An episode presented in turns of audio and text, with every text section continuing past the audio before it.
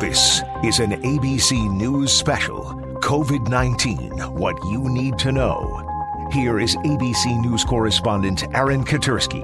The coronavirus pandemic has hit the nation's nursing homes particularly hard. While not all states are keeping track, we do know of thousands of deaths at nursing homes and adult care facilities around the country related to COVID 19. The Justice Department is now investigating Soldiers Home in Holyoke, Massachusetts. Nearly 50 residents have died. And in New Jersey, the Attorney General's office is investigating Andover Subacute and Rehabilitation Center. 68 residents have died, and bodies were piled up in a makeshift morgue. Today, Governor Phil Murphy called that an outrage. New Jerseyans living in our long term care facilities deserve to be cared for with respect, compassion, and dignity.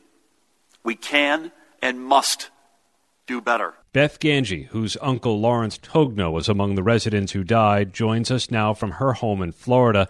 And Beth, it took your own persistence to get some answers. When he died, I thought it was suspicious, and I decided that I was going to call the facility myself to try and get some answers. And what did you learn? I learned, um, well, I have a whole timeline of, of what had happened from the time that my uncle was taken to the hospital on April 2nd with a so called fever and was returned four hours later to Andover.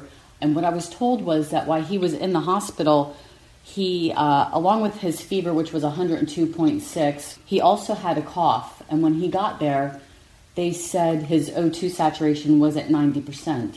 So he was put on three liters of oxygen via nasal cannula. Um, he was then returned uh, 6:30 a.m. on 4/2 back to Andover. They called my father and said that everything was fine, that the hospital had sent him back.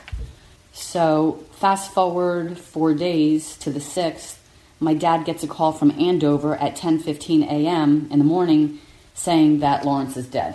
You go from April 2nd, everything's fine. Four days later, your uncle's dead. That is correct. And it seems pretty obvious he had coronavirus. Um, I, I guess. I mean, I had asked a lot of questions. We we were never told that he had been tested or that he was positive. They just told my father that he had been taken to the hospital with a fever, and that was it. My uncle had no pre existing conditions that we knew of other than his mental health issue, and that's why he was there. He had been there for over 10 years. All we knew at this point was that he had been taken to the hospital with a fever, and now he's dead.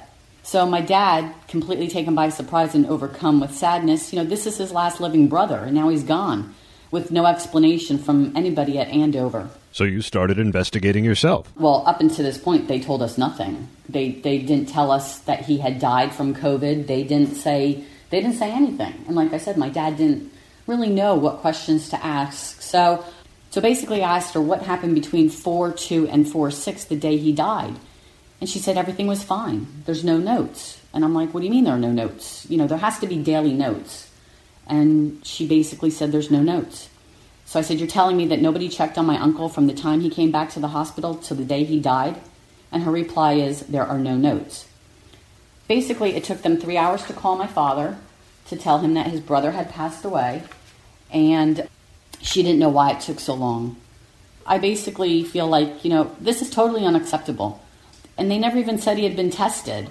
Um, we had no idea that he had COVID, and the caregivers, you know, really owe it to the patients to give them the best possible care and to keep the family in the loop. And this didn't happen. So my uncle died basically with no care, no help, and more than likely no oxygen because I feel like his oxygen level, if it was not good at the hospital, if he had COVID, then it was not good at the home either. Is it your sense that they were simply overwhelmed by the sheer amount of death? We now know 68 people have died at that nursing home. Um, I, you know what? I'm sure they're overwhelmed, just as as the country is overwhelmed. Um, but I don't think. I think that if you're in that situation, you know, ask for help or find other ways, or at least, you know, at least call the family. I just I feel like nobody should have to die alone you know, and I feel like my uncle definitely died alone, especially if he had been dead for several hours prior to them finding him. This is just heartbreaking. It's very heartbreaking, and it's. It, I, I feel bad for. I feel bad for every family throughout the country. I feel really bad for people who are in homes, nursing homes, rehabilitation centers, who can't see their families anyway. Nobody can go in there to, to, to see them. And then to have something like this happen and, you know, not even have the, the people who are supposed to be caring for your loved one aren't doing that. Beth Ganji speaking to us from her home in Florida about the death of her uncle Lawrence Togno at Andover Subacute and Rehabilitation Center, where dozens of residents have died of coronavirus. The owner told us in a statement he's working around the clock on safety of residents and staff. The reach of this virus is well beyond clusters and death tolls. It touches everything from what we wear to how we feed ourselves. We've seen millions of gallons of spilled milk fields of vegetables plowed to mulch, chickens and livestock culled, all while many Americans worry about not being able to find food at the store or afford it at all. Dan Horan is the founder and president of Five Acre Farms, which works with farms in the Northeast to get their products into grocery stores, restaurants, and food shops. Dan, coronavirus has infected the nation's food chain. Just very broadly, 50% of meals are eaten outside of the home pre corona and 50% are in. Uh, eggs, everyone loves, you know, bacon, egg, and cheese at the diner. Um, and now there's a pandemic, all that's closed. And in fact, eggs are something that people know how to make fairly easily. So now translate that to where do I buy eggs? I buy eggs at the supermarket. I run to the supermarket to buy eggs, and there's none left. Uh, it's because the other half of the eggs were not tra- packed in cartons, they were packed uh, in large trays. And the people that deliver to diners, who deliver to restaurants, to food carts, are not the same people that deliver to supermarkets. We seem to be in this really strange place where there's plenty of food supply and yet we see these images of farmers plowing fields of lettuce and, and Wisconsin dairy farmers dumping untold gallons of milk. How can that be? Yeah, so let's say uh, I'm a farmer and I have the uh, Shake Shack contract to provide lettuce. Pick a big chain, Applebee's, Buffalo Wild Wings, any place that sells a ton of burgers that has lettuce and tomato. I, and I provide them their, their vegetables. Uh, I, I, I have corporate contracts to to sell into universities. That's all my green beans. It's a great market, and now that's closed. And they always buy them in 50 pound bags. Well, now I only sell carrots in 50 pound bags because that's the only size they want.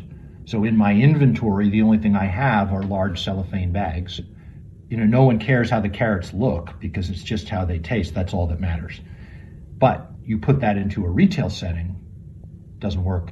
So I let's say I'm let's say I'm a, I'm a dairy farm and I have a big contract with schools. I'm selling all my milk in five gallon bags. I don't need jugs. I sell five gallon bags.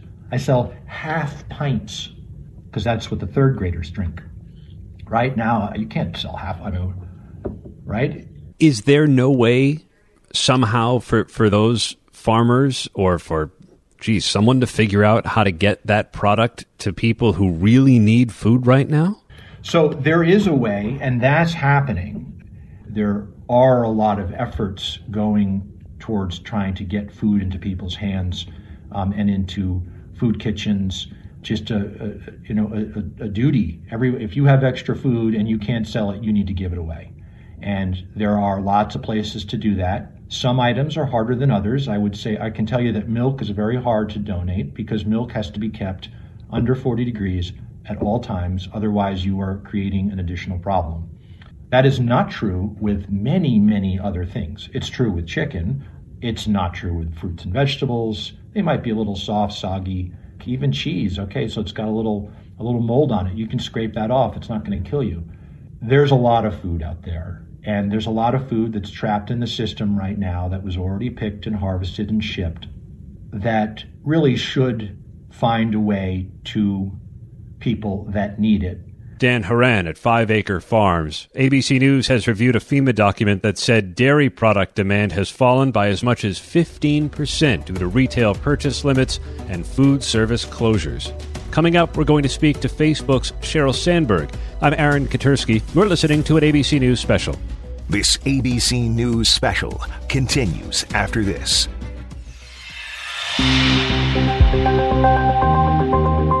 You're listening to an ABC News special COVID 19 What You Need to Know. Here is ABC News correspondent Amy Robach. And right here, as always, ABC Chief Medical Correspondent Dr. Jen Ashton is with us. And Dr. Ashton, we have heard that COVID 19 can cause pneumonia and a lung fa- failure called ARDS, but you say there's now new information that's providing even more clues. Yes, Amy. So let's go through some mini medical school here because this is really important clinical information. Typically, when we have other cases of pneumonia and respiratory failure, as you said, we call it ARDS, the lungs get stiff, right? What stiff lungs can't expand and contract and move air. You need two things to oxygenate our blood. You need air, ventilation, and you need blood flow. What we're seeing with coronavirus is a viral pneumonia that affects both lungs, so it's bilateral, which is a little unusual at the same time. And patients who are critically ill with coronavirus pneumonia tend to have low blood oxygen levels. So that's the picture that we're seeing. Okay, but the picture is perhaps a little different. What are doctors now seeing that just isn't lining up? Well, there was just a report in a medical journal based on the Italian experience of patients with this ARDS picture. And there's something very unusual, very odd clinically that doctors are seeing. They're seeing patients who are put on ventilators with ARDS, and instead of their lungs being stiff, which is what we normally see in patients with ARDS, this is not the typical picture. Their lungs are moving, so they have what we call compliance, but their blood oxygen level is still low. And typically, these patients, when they're on ventilators, are getting very high pressures on those machines. The thinking now, and we're not sure, is that that high pressure may, in fact, do more damage. The ventilators obviously are useful in buying us more time, and you've seen and we've talked about placing people on their bellies, we, we call proning. There does seem to be some evidence that that may give some mild or modest benefit. So then the big question are ventilators the best treatment for these critically ill COVID 19 patients? Well, that's the interesting thing that critical care specialists and pulmonologists are looking at. And I spoke to a top pulmonologist last night who says, we don't really know what the best treatment for critically ill patients with COVID 19 is. Um, we still need to figure out why their lungs are able to move air, but their blood oxygen level is still low. So in medicine, we call that a ventilation perfusion mismatch. And that is a hmm. big mystery right now with how this virus is affecting people. Okay. Well, Dr. Jen Ashton, we will be checking in with you in just a bit. We turn now to ABC's Kyra Phillips, though, in Washington, D.C., with all of today's latest headlines. Hi, Amy. And here's some of the developments that we are working on for you from here right now. The Treasury Secretary and Small Business Administration are urging Congress to approve more funding for the Paycheck Protection Program. The SBA now saying it will not be able to accept new loan applications or issue approvals due to a funding lapse. The SBA says more than 1.6 million applications have been approved, totaling more than $339 billion. And this headline today from Starbucks ABC's Rebecca Jarvis reporting that the company has sent a letter to employees outlining plans for reopening stores. The CEO saying that the plan will emphasize prioritizing the health and well being of the company's partners and customers and a gracious gesture from SNL's Michael Che, the actor, announcing on Instagram that he is picking up the payment of one month's rent for all 160 public housing tenants at his late grandmother's residence. During last weekend's episode of SNL, the Weekend Update co host revealed that she died from complications from COVID 19. What a tribute to his grandmother. We appreciate that. Kyra, thank you. Well, there are now nearly 2,300 confirmed cases of COVID 19 in the state of Kentucky and at least 121 deaths. Here to talk about what's happening on the front lines and how his state is combating the virus, we have Governor Andy Beshear with us. And, Governor, you've gotten bipartisan praise for your daily briefings on the pandemic. But yesterday, that briefing was interrupted by protesters who want Kentucky to reopen for business. You've said your job isn't to make the popular decision, but the right one. How do you respond to those protesters? Well, thank you for having me. And let me start by saying what I say every day to Kentuckians at five and now to all Americans that we will get through this and we will get through this together. Uh, you know, yesterday we had a, a couple dozen people uh, that might uh, disagree and, and dangerously for, for what they're suggesting. But we have millions of Kentuckians that have banded together that believe that it is our duty as Kentuckians and as patriotic Americans to protect one another. We talk about battling this coronavirus and social distancing as the test of our humanity. Can we put other people's lives ahead of our personal financial self interest? And let me tell you, in Kentucky, we are flattening that curve. We are beating every projection and every model that's been out there. And what that means is we are saving people's lives. Now, not everybody may get that. There may be some that just can't realize that their their uh, engagement in a mass gathering might kill someone that they have never met. But my job is to protect my people, and so we're going to continue uh, to take the steps that we need to. And uh, look, I believe that we have more support for our actions across Kentucky than I've ever seen in my lifetime. We don't have Democrats, we don't have Republicans, we just have Americans and Kentuckians versus this coronavirus. Now, Governor Beshear, you recently announced that Kentucky is partnering with Kroger to launch free drive through COVID 19 testing across the state. So tell us who's eligible for those tests and how do people register? But we're really excited about this partnership. When we look at the ways that we uh, address the coronavirus, it's social distancing, it's increasing our healthcare capacity, and then it's testing. And Kroger um, came to us and said, we're willing to, to do the testing and provide the personal protective uh, equipment. And the state uh, has come through with the testing kits um, and, and ultimately a contract with a Kentucky lab uh, that has really ramped up and, and has been a very uh, big help. We're going to have four of these locations up all across the state. Uh, you still have to prioritize because there still aren't enough testing resources out there. So it's going to be first responders. It's going to be our vulnerable population, people over uh, 65 or that have heart, lung, or, or kidney disease. We have a lot of diabetics in Kentucky. So this is a disease that can truly prey uh, and be deadly on, on, on my people. Uh, and then those that are, are showing symptoms.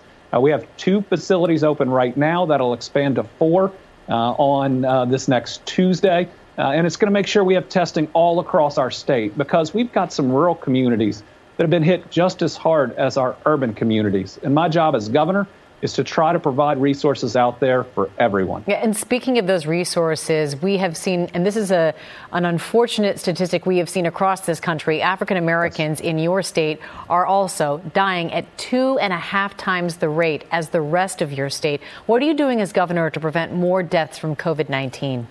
Well, first, let me say our, our disproportionate rate of, of deaths uh, for, for blacks and African Americans is absolutely unacceptable. Uh, it, while it is based on hundreds of, of years of inequality and unequal access to, to health care, and, and people paying for that now. Uh, despite it, it, it, absolutely not being their fault, it being a, a, government's fault that over hundreds of years hasn't provided that uh, equality of, of access. We, we have uh, more people in that community dying, uh, at least with, by the rate, you know, uh, as compared to the rest of the state. It is not right.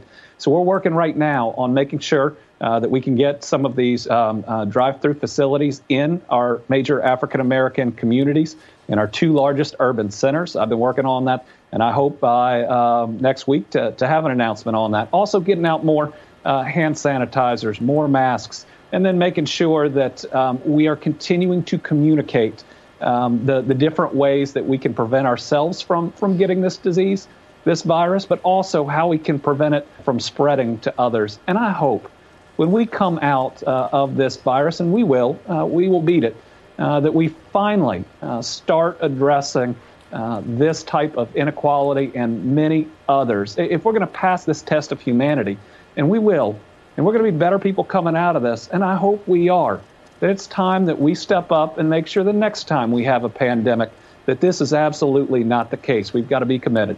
Governor Andy Beshear, thank you so much for being here today and thank you for your leadership. We appreciate it. Thank you. God bless. And there is much more ahead here on what you need to know. Springing into survival mode, the company teaming up with workers to find innovative ways to navigate these stormy economic times. We'll be right back. This ABC News special continues after this. Listening to an ABC News special COVID 19 What You Need to Know. Once again, here is ABC News correspondent Amy Robach. You may remember Dan Price, the founder and CEO of Gravity Payments. Back in 2015, he made headlines because he vowed to pay his workers a minimum of $70,000 a year and even slashed his own salary. But now those employees are giving back and making huge sacrifices. Dan is here with us to explain more on how his credit card processing company is trimming costs to prevent layoffs during this coronavirus pandemic. Thanks so much for being with us, Dan. And uh, I got to tell you, this is pretty remarkable. I want to ask you how it feels to know that 98% of your employees voluntarily took a temporary pay cut. You know, it's very humbling. Um, I started this company because I met a coffee shop owner named Heather, and she was paying way too much money just to get paid by a credit card. And I built the company to try to help small businesses. And to think that now there's 200 people that work here that are willing to put themselves in harm's way to stick up for those small businesses that are suffering right now, that's very humbling and very gratifying. Yeah, can you give us a sense of just how much of a pay cut your employees are taking? Yeah, sure. So out of 200 people, we had 10 people asked to cut their pay completely to zero. Um, we had between two and three dozen say they wanted to take at least a 50% pay cut. And I want to emphasize that this was organized by the employees and it was all on an individual anonymous basis. So no one knows what anyone else uh, took in terms of a pay cut.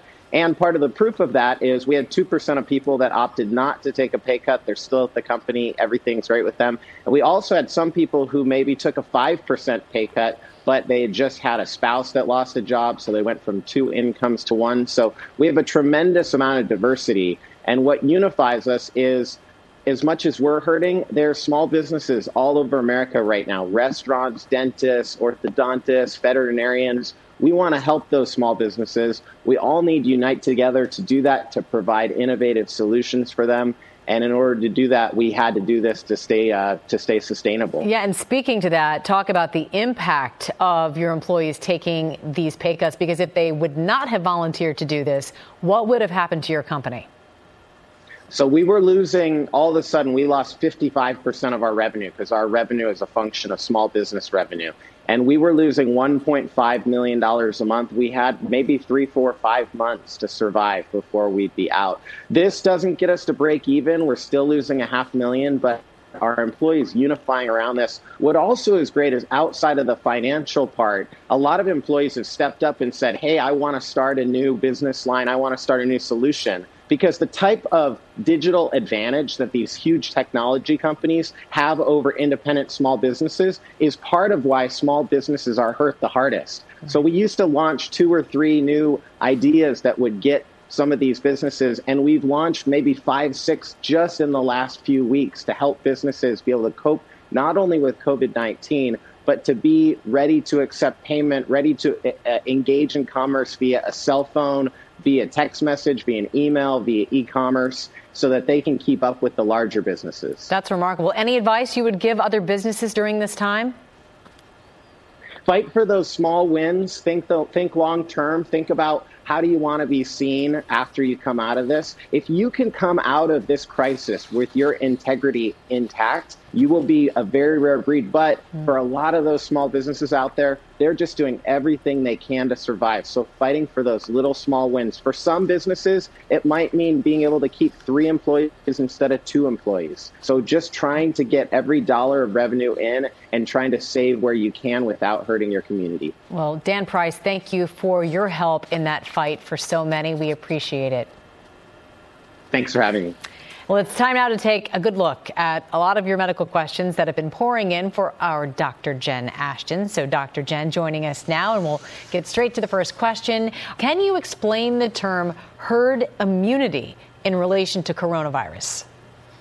Great question, and we're going to be hearing a lot about this in the next couple of months and probably year. But herd immunity refers to the percentage of a population who's been exposed usually via a vaccine, but sometimes naturally, to an infection. Generally, in order to have herd immunity, you need about 70 to 90 percent of a population vaccinated or infected. And then once that happens, there's really nowhere for the infection to go. So we are a long yeah. ways away from that. Epidemiologists are estimating that only about you know, as high as maybe 5% of the world's population has been infected with this. So um, we're, we're not there yet. And by the way, if it happened naturally, there would be a lot of deaths, unfortunately. Mm, so okay. that's why we need the vaccine. Yep, that's good to know. This next question, a lot of people, I think, will be curious about the answer answer to it because people are trying to find a way to safely maybe even just see a friend or a loved one. So the question is if you meet with a friend in your yard and you're able to stay six feet away, is it okay not to wear a mask while you're together? No one knows, Amy. And mm-hmm. again, it's so important as we live in this new reality to understand what we know and what we don't know. We think that six feet of separation is adequate to prevent the majority of these viral particles from reaching us in the air. But that's just an estimate. You know, it depends on wind, it depends on weather, it depends on a whole bunch of things that no one really has an answer to right now. So that's why the CDC is recommending that you still cover your nose and mouth mouth, even if you're six feet apart from a friend. All right, better safe than sorry, as always. Next question What about using face shields that are being sold? Can I wear those instead of a mask when shopping for groceries? Probably not. Again, um, this is all uncharted territory, but those face shields, remember, are really just plastic visors that are largely protecting the eyes, which are important to protect, and partially the nose. But if you breathe, laugh, cough, sneeze, talk, you can still release viral particles from your nose and mouth uh, into the environment. So if you want to cover your eyes, that's fine, but the re- recommendation is that you cover your nose and mouth with some piece of cloth or fabric. All right, next question. Does the blood of a deceased COVID 19 patient contain antibodies which can be used? Part of the antibody mystery, Amy, you know, we think that whenever we're exposed to an infection, our body mounts an immune response. We call those antibodies. When those appear depends on the time course of the illness and that antibody response. We don't know what that is for sure with COVID 19. But remember, when someone passes away, um, you know, their blood cells and every organ system in their body literally has minutes of survival time. So mm. I wouldn't expect to see that blood being used um, in any way other than research anytime soon. All right, Dr. Jen. Ashton, we appreciate those incredible answers, and you can submit your questions to Dr. Ashton on Instagram at Dr. J. Ashton. And when we come back, Facebook executive Sheryl Sandberg here to share her insights on the power of what she calls collective resilience through these tough times. We'll be right back. This ABC News special continues after this. You're listening to an ABC News special COVID 19 What You Need to Know. Once again, here is ABC News correspondent Amy Robach.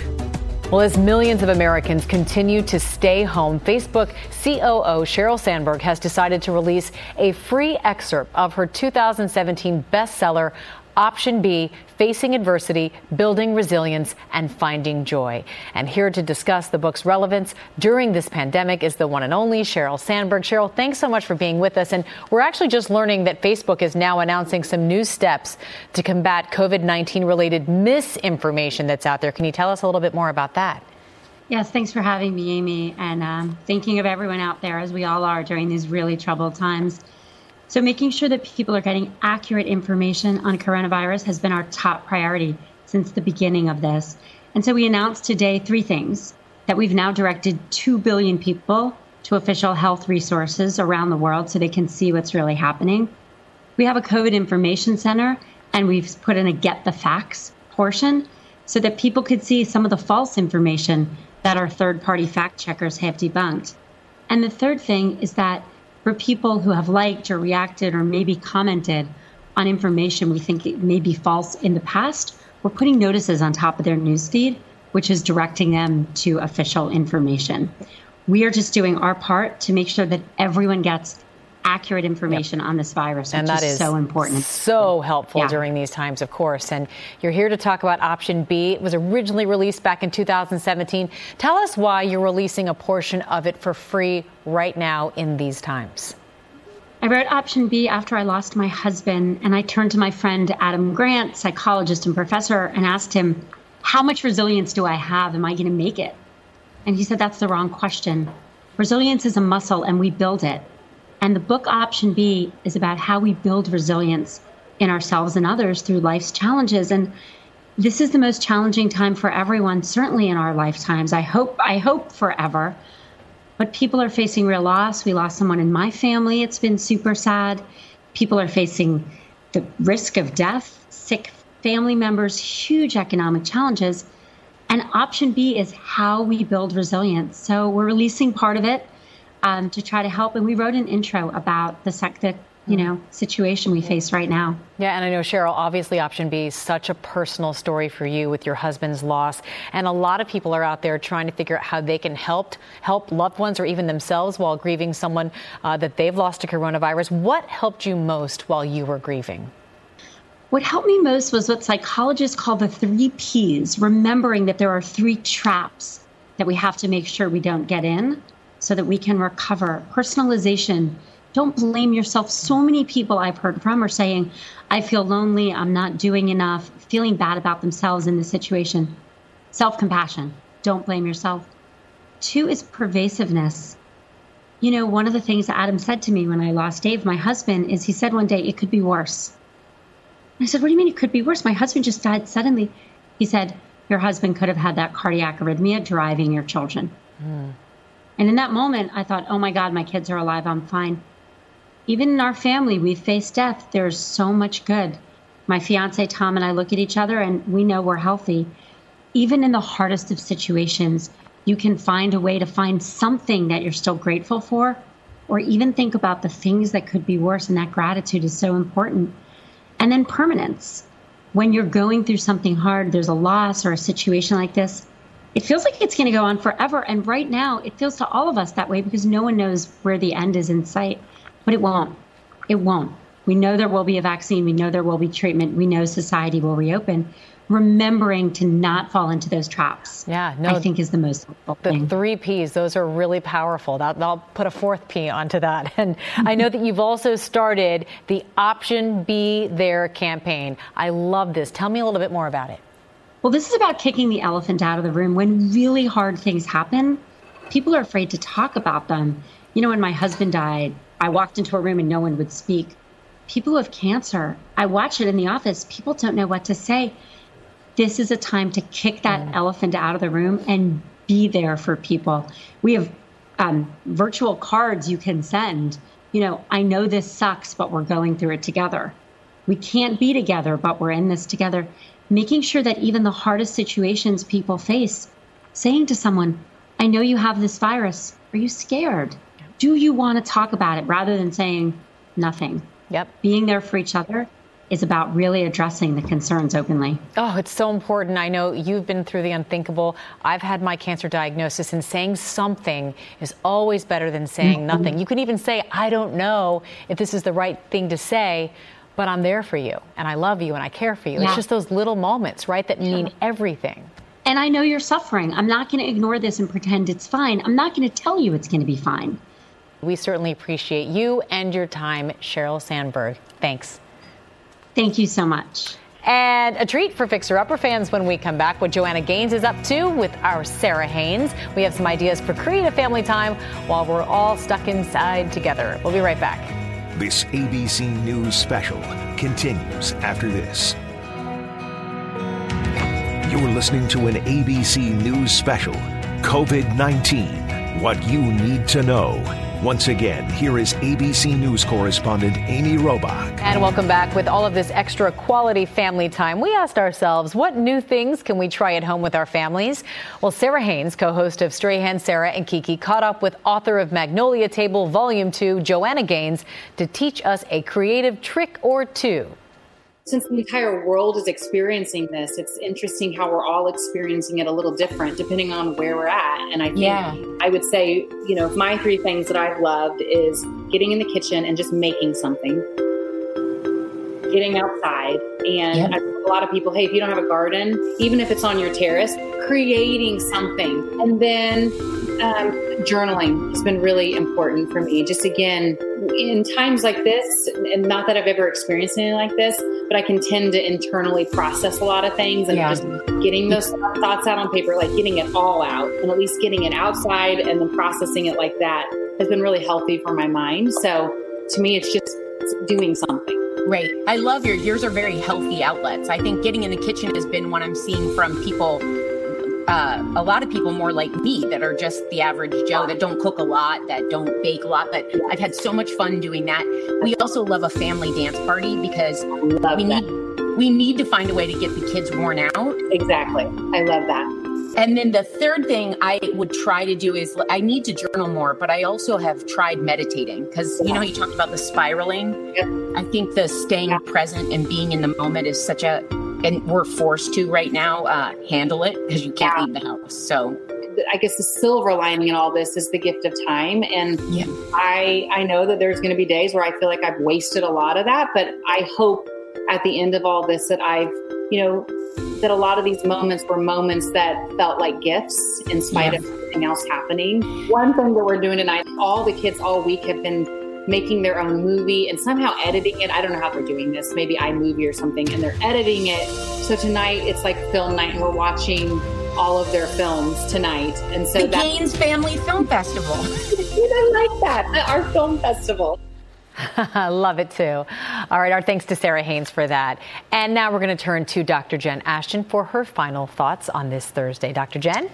Amy, I just read a really interesting article in Psychology Today all about the stages of grief that we are experiencing in this pandemic. And it's really grief about a lifestyle and roles in some cases that have been lost and uncertainty about the future, which can make it very difficult. Um, the key, as this article said, was to recognize and normalize and look forward. And as we do so, I wanted to focus on the last stage of grief, which is acceptance. And even though these stages can be controversial, if we accept that for now this is the new norm, I think we can all find some positives and some opportunity in that. I couldn't agree more. Accept what is, not what should be. That definitely can bring you some joy and some peace at the very least.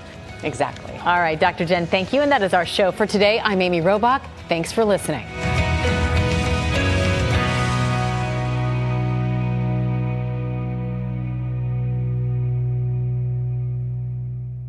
ABC News. Honored. Winner of four Edward R. Murrow Awards. ABC News, America's number one news choice. Hey, I'm Andy Mitchell, a New York Times bestselling author. And I'm Sabrina Kohlberg, a morning television producer. We're moms of toddlers and best friends of 20 years. And we both love to talk about being parents, yes, but also pop culture. So we're combining our two interests by talking to celebrities, writers, and fellow scholars of TV and movies. Cinema, really. About what we all can learn from the fictional moms we love to watch. From ABC Audio and Good Morning America, Pop Culture Moms is out now wherever you listen to podcasts.